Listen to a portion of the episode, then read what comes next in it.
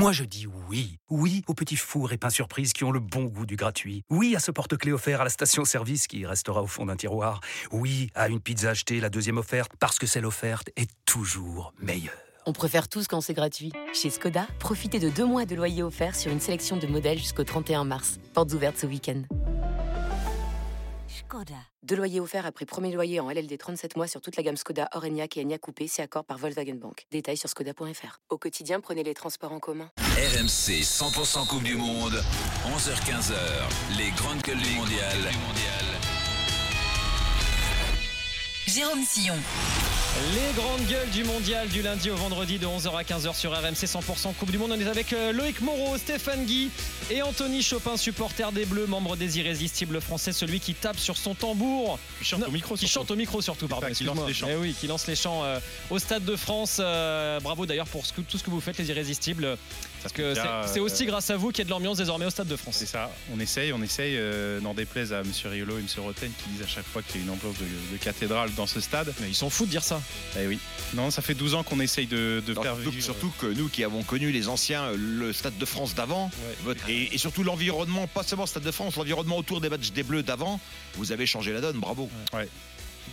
Merci beaucoup. On va parler de l'Allemagne dans un instant, mais je voulais d'abord partager cette petite information avec vous. Luis Suarez, pas l'Uruguayen, mais le Colombien, a déjà quitté l'Olympique de Marseille. Ça mérite un flash spécial. Alors là, là tout le monde est en alerte. Quoi, Luis Suarez ne sera plus là, mais que va-t-il se passer à Marseille ? Pas vrai. Un fantôme s'en va. Voilà, il part à Almeria après avec option d'achat fixée à 8 millions d'euros. Bonne chance à lui alors. Bon, il a coûté 10 millions à l'OM, voilà. Je pense pas que les supporters marseillais vont le regretter. Non mais des fois ça mériterait, il faudrait demander à un juge d'instruction pour enquêter sur des transferts. Comment on peut mettre cette somme-là ? Non mais je suis sérieux. Comment on peut mettre cette somme-là sur ce joueur-là par rapport à ses antécédents, par rapport à ce qu'on a vu de lui ? Enfin, c'est quand même, c'est pas rien pour un club comme l'OM de mettre 10 ou 12 millions. Il y a un loup. Il y a forcément un loup et je suis d'accord avec toi là-dessus, Steph. L'Allemagne, c'est le coup de tonnerre de cette Coupe du Monde au Qatar. L'Allemagne éliminée dès la phase de poule et c'est la 2e fois d'affilée après sa sortie de route prématurée en Russie. Il y a 4 ans, c'est le 3e grand tournoi consécutif raté pour la Mannschaft, éliminée en 8e de finale aussi de l'Euro 2020. Avant 2018 et 2022, l'Allemagne, 4 Coupes du Monde au compteur, s'était toujours extirpée de la phase de poule. L'Allemagne est-elle encore une grande nation ? Du foot, 32-16-9, vos messages sur la chaîne twitch.tv/RMC Sport. Alors, ne me tombez pas dessus, hein, c'est une question clairement posée par Bild ce matin à la une de ce grand journal qui est le journal le plus tiré en Allemagne. Donc oui, l'Allemagne en 2e division. Polo Breitner, je suis dur quand je dis ça ? Ah, bonjour déjà, bonjour Jérôme, bonjour salut Polo. Salut Polo. J'avais un peu en ouverture parlé un petit peu de ça, c'est-à-dire la question du déclassement se pose et là tu cites ce qu'a écrit Bild, mais je peux t'assurer que les articles ce matin sont extraordinaires à ce niveau-là pour comprendre une culture footballistique comme celle de l'Allemagne. C'est-à-dire que très clairement tu vas sur d'autres sites qui sont sûrement qui écrivent des articles beaucoup plus pointus que Bild. C'est l'Allemagne n'est plus l'Allemagne. Donc là, la question est posée. Mais ensuite, tu sais, Polo, moi, hier, il y a une image qui m'a frappé parce que vraiment, nous qui avons grandi, évidemment, avec le foot se joue à 11 contre 11 et à la fin, c'est l'Allemagne qui gagne. Et c'était pas une phrase seulement de Lineker, c'était quelque chose qui était imprégné en chacun de nous. On a tellement souffert, nous, Français, face à cela, que voir des joueurs allemands pleurer sur le terrain hier, comme on a vu, je me suis passé, je me suis dit, mais... parce que t'as eu de la compassion ou... Non, mais je me suis dit, non, oui, parce que je pense que l'image qu'on a aujourd'hui de l'Allemagne, enfin moi, la Coupe du Monde 2006, ça a changé. Dans mon appréhension de l'Allemagne, a tout changé parce que j'ai trouvé ce pays là pour le coup, c'était la Coupe du Monde de la fête, c'était magnifique, c'était une ambiance extraordinaire. C'est une grande Coupe du Monde. Mais oui, je me dis que, et Polo en parle souvent, hein, d'ailleurs de ça dans l'after. Je trouve que ça indique peut-être effectivement un peu. Ils vivent le mouvement inverse de celui qu'on a connu en France, où nous on était des losers qui et on se voit parfois comme des losers alors qu'on n'est plus du tout en termes de foot en tous les cas des losers pour l'équipe de France. Et les Allemands c'est le contraire, c'était une équipe qui semblait imbattable et aujourd'hui peut-être que les mentalités ont changé, je ne sais pas. Moi je pense pas que Rummenigge ou Roubaix même éliminé au sort d'un premier tour de Coupe du Monde, aurait pleuré. C'est ça que j'ai ressenti hier en voyant ces Allemands. Je me suis dit, oui, les mentalités, sans doute, ont profondément changé dans ce pays. C'est de la sociologie à 2,50 francs venue d'Alençon. C'est ce que j'ai ressenti devant ma télé. Ce que tu dis est complètement exact. D'ailleurs, le football est tellement, imprègne tellement la culture allemande que lorsque je fais le bilan de ce qu'est le foot allemand aujourd'hui, j'appelle mes copains en Allemagne qui me disent, mais j'ai raison, non pas parce que j'ai raison, mais ils disent la société allemande est devenue comme ça, parce qu'ils ne veulent pas trop se montrer, parce qu'ils ne veulent plus trop écraser les autres, parce qu'on les éduque depuis 40 ans comme ça. Ouais. Et c'est dans toutes les phases de la société. Ils doivent être gentils. C'est-à-dire l'Allemagne, elle doit plaire. On peut plus, sinon on va leur reprocher encore 33-45, on va toujours... Donc ils sont comme ça. Tu disais qu'ils pleuraient. Je te rappelle qu'on avait eu déjà ce débat lors de la défaite de la Nationalmannschaft à Wembley, lors de l'Euro en 8e, où les gars pleuraient pour une défaite en 8e de finale. Non, tu ne peux pas pleurer parce que tu as perdu contre les Anglais. C'est pas ça l'Allemagne. Et en fait, le débat aujourd'hui, il est énorme parce qu'il y a plein de... Alors, je ne vais pas politiser le débat, mais même si on a la résultante de la politique de la social-démocratie en Allemagne. C'est-à-dire que le produit du football allemand aujourd'hui est le produit de 40 ans de social-démocratie. Donc, et de l'Europe du Nord en général. C'est pour ça qu'il y a la politique avec le brassard, c'est pour ça qu'il s'indigne pour un oui, pour un non, etc. Il y a plein de choses à dire là-dessus. Mais ce qui est très clair, c'est qu'aujourd'hui, c'est quoi ? Ils ont raison de le porter, ils ont raison de s'indigner. Non, mais je ne dis pas qu'il ne faut pas le porter. De mon point de vue, je dis juste... Non, mais j'ai pas donné mon avis là-dessus. J'ai juste dit, je comprends c'est une conséquence qui est globale et le football étant une figure de proue de la société allemande, tu le retrouves là-dedans. Et le football, justement, cet exemple-là le montre, c'est vraiment un reflet social. C'est très intéressant de ce point de vue-là, évidemment, de vivre une Coupe du Monde. Mais il y a plein de choses. Il y a trois points en fait qui sont très importants. Le premier, c'est que Oliver Bierhoff, ce qu'on oublie de dire, c'est que après la rencontre de ce soir, il y a eu des clashs à l'antenne entre Hansi Flick, le sélectionneur, et son ancien copain entre guillemets qui connaissait bien en sélection, Bastien Schweinsteiger. Il y a eu un clash entre une journaliste allemande qui a discuté avec Oliver Bierhoff, qui voulait expliquer mais pourquoi vous avez fait ça, et donc en fait il y a des vraies fractures en ce moment qui se passent pour expliquer ce qui s'est passé hier soir. Évidemment, on peut toujours dire que c'est les Japonais qui ont gagné avec une balle, etc. Mais ça pose pas la question. Les Allemands seraient passés en 8e, ça se trouve, ils seraient fait sortir par le Maroc. Il y a des problèmes structurels qui sont là. Ces problèmes structurels, c'est quoi, de mon point de vue ? Alors, j'ai pensé, ça fait un bout de temps que j'y réfléchis. C'est que le football allemand, en voulant plaire à tout le monde, et notamment en jouant un jeu ultra offensif, a complètement déstructuré son équipe. C'est-à-dire, il y a une phrase de Ballack qui est extraordinaire hier, comme par hasard, un ancien loup, un ancien leader de la sélection allemande, il disait « Mais comment se fait-il que des nations en face de nous, qui ont beaucoup moins de talent, nous posent tant de problèmes ?» Et donc, il faut se poser la question de ce que produit l'Allemagne. Et elle produit quoi ? Elle produit des occasions à outrance qui, au passage, pour moi, c'est une psyché narcissique. C'est-à-dire que c'est l'Allemagne qui veut toujours écraser les autres. Donc, il y a une forme de relation avec le passé qui me semble important. C'est la fameuse phrase « Les Italiens, ils passent avec 1-0, ils sont contents. Si les Allemands peuvent en mettre 7, ils vont le faire. » Donc il y a toujours à ce niveau-là quelque chose de très important. La deuxième chose, évidemment, c'est que c'est la force. On critique le niveau des défenseurs centraux, etc., en disant qu'ils ne sont pas aussi bons qu'avant. Mais à partir du moment où ton équipe est toujours portée vers l'offensive, tu déstructures complètement ton équipe. Et il faut se rappeler qu'en 2014, Joachim Löw avait gagné avec une équipe beaucoup plus défensive. Et le 7-1 contre le Brésil... Non, mais c'est parce que l'équipe du Brésil c'était une équipe de tocards. C'était une équipe complètement c'est le 4-0 contre le Portugal. Le Portugal est à 10 de mémoire au bout de 35 minutes. Et le Brésil, c'est une Brésil qui voulait tellement à domicile gagner en jouant un football à Champagne, etc., qu'ils se sont frottés à un réalisme allemand qui en a mis 7 à l'instant T. Mais contre la France, c'est 1-0, but sur coup franc, rappelez-vous, de Mats Hummels. La finale, c'est 1-0 avec le but de Götze. C'est ça, l'Allemagne qui a gagné encore en 2014. Joachim Löw, il avait compris de ses échecs de 2010-2012, ce que n'a pas fait Hansi Flick jusqu'à maintenant, qui est en plus dans la lignée de ce qu'a fait Joachim Löw. Donc toutes ces choses-là, si vous voulez, c'est très important. Donc tu as d'un côté les anciens qui sont en train de ressortir du bois, qu'on a voulu, les anciens évidemment leaders, Schweinsteiger, Michael Ballack, Didier Hamann, qui se pose la question de est-ce qu'il faut garder ce sélectionneur-là.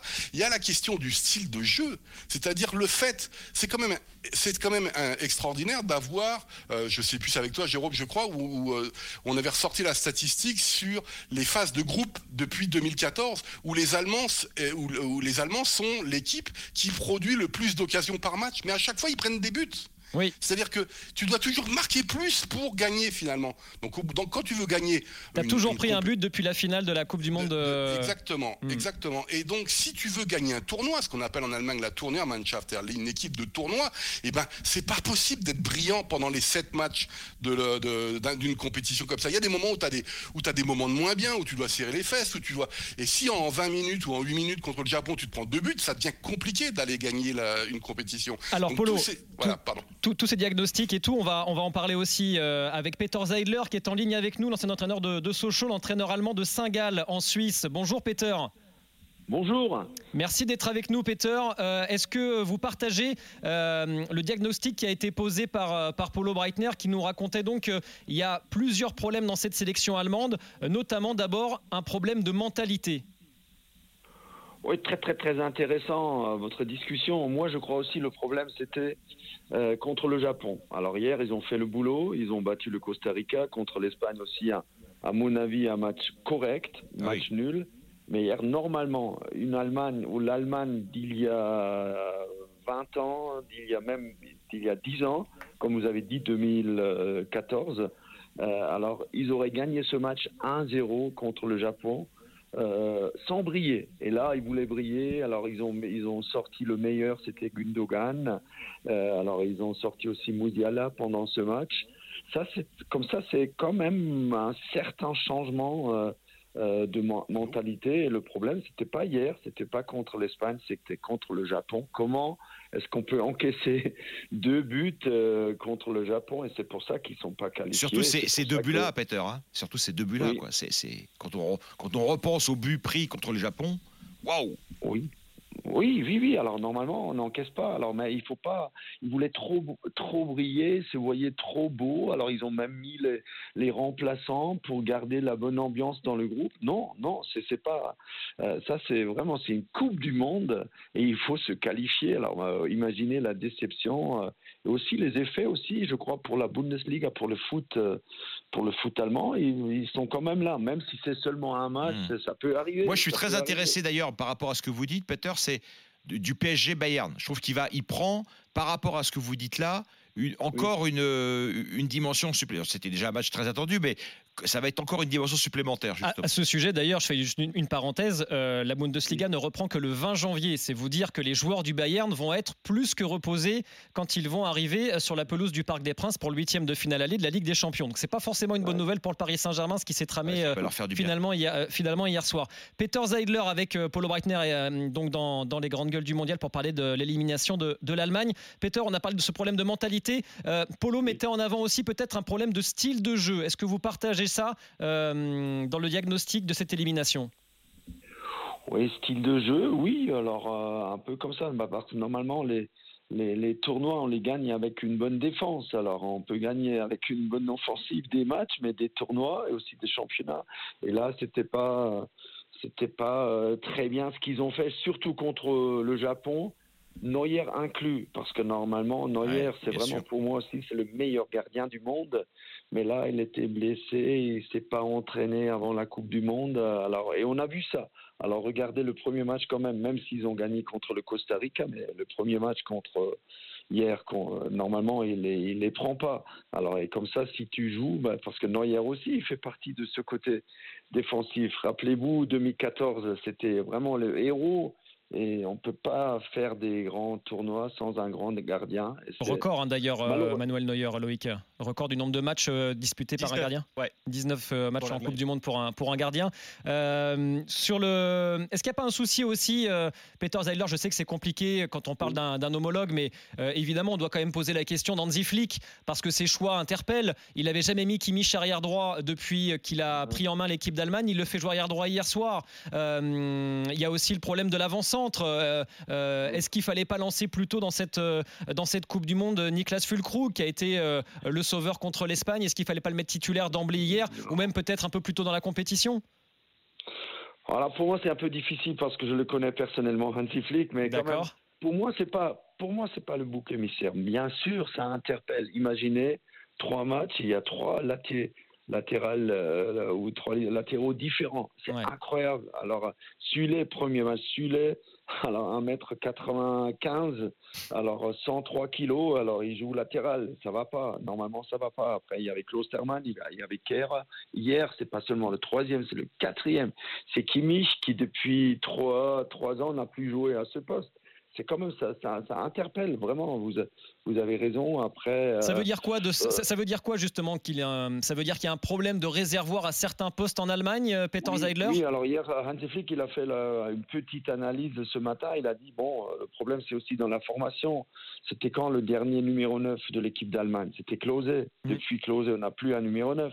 Hansi Flick qui a dit ça. Alors et on n'a plus les latéraux qui savent apporter offensivement. Alors il y a les Klostermann, ce sont des défenseurs, ce sont des sprinteurs, ce sont des athlètes, mais qu'est-ce qu'ils ont comme créativité pour le jeu offensif? C'est Hansi Flick qui a dit ça, peut-être c'est... Mais là, bien sûr, nous les coachs, on est toujours critiqués, mais c'est le problème. C'est pas du tout Hansi Flick, j'en suis sûr. Loïc Moreau. En fait, par rapport à tout ce que disait Polo, qui est toujours très intéressant, et la question de la mentalité, moi j'avais une interrogation par rapport à Polo et Peter. Est-ce que l'arrivée de Guardiola au Bayern, ça n'a pas justement... ça n'a pas eu un côté négatif parce qu'il est arrivé avec sa philosophie, il a réussi brillamment à la mettre en place au Bayern, mais on a l'impression que l'Allemagne s'est reniée, la façon, c'est ce que disait Peter sur l'absence d'un vrai buteur, que l'Allemagne a voulu jouer autrement que ce qu'elle savait faire, adopter le style Guardiola et qu'au final on en paye les conséquences sur ces derniers tournois. Je ne sais pas, qu'est-ce que vous en pensez ? Non, je crois tactiquement, il nous a beaucoup apporté. On peut seulement répéter ça, ce que Guardiola a apporté à nous, les coachs allemands, à la Bundesliga, au foot allemand, c'est extraordinaire, avec sa façon de jouer contre-pressing. Et hier, on a vu, même si le Costa Rica, c'est pas une grande nation de foot, mais pendant 40 minutes, alors on les a étouffés avec le contre-pressing, avec le jeu rapide, avec le jeu de position, 1, 2 touches, ça va vite. Alors non, il nous a beaucoup apporté. Mais, et Polo l'a dit, il ne faut jamais oublier ces côtés mentaux, la grande force des Allemands, des équipes allemandes, c'est la mentalité. Alors on ne perd jamais, on gagne, on y croit toujours. C'est la mentalité Oliver Kahn. Et cette mentalité que Müller a, même il a déjà 33 ans, mais il a cette mentalité. Cette mentalité, on a un peu perdu et c'était évident ces 3 derniers... Bon, pas contre l'Espagne, mais surtout contre le Japon. Et c'est pour moi ce match capital. Oui, c'est peut-être aussi mental. Ce qui manque aussi. Ouais, c'est avant il y avait des Bastien Schweinsteiger, il y avait des grands leaders, il y avait des Stéphane Effenberg, il y avait des Lothar Matthäus, il y avait des. J'oublie Effenberg, mais Schweinsteiger, vous avez complètement raison. Et c'est exactement ce Bastien Schweinsteiger qui a mis le doigt là-dedans là. Hier, il a critiqué ça. Il manque 5%, il a dit. Côté mental. Il manque ce feu. Bon, Hansi Flick, il n'était pas d'accord pendant. Mais c'est vraiment ça. Moi, je pense comme Schweinsteiger. On ne peut pas quantifier ça. On ne peut pas donner des exemples concrets. Mais c'est comme ça. Alors, la grande force des Allemands, et c'est pour ça qu'on a été respectés et même admirés, c'était, alors, ce côté mental, les Allemands, ils gagnent. Les Allemands, et on ne peut pas les battre, ils sont tellement forts mentalement. C'est pour ça qu'on nous a respectés partout dans le monde. Et ça, c'est un peu en danger, je trouve, maintenant, après ce qu'on a montré lors de cette Coupe du Monde. Merci beaucoup, Peter Zeidler, de nous avoir consacré un petit peu de temps pour parler de l'Allemagne, ancien coach de Sochaux. C'est toujours un plaisir de vous avoir sur RMC. Et bon travail avec Saint-Gall, donc en première division suisse. Merci, Peter. Merci. On accueille Jérôme au 32-16 touche 9. Salut, Jérôme. Salut à tous. Supporter du Racing Club de Lens et de l'Allemagne. Est-ce que c'est encore une grande nation du foot mondial, l'Allemagne ?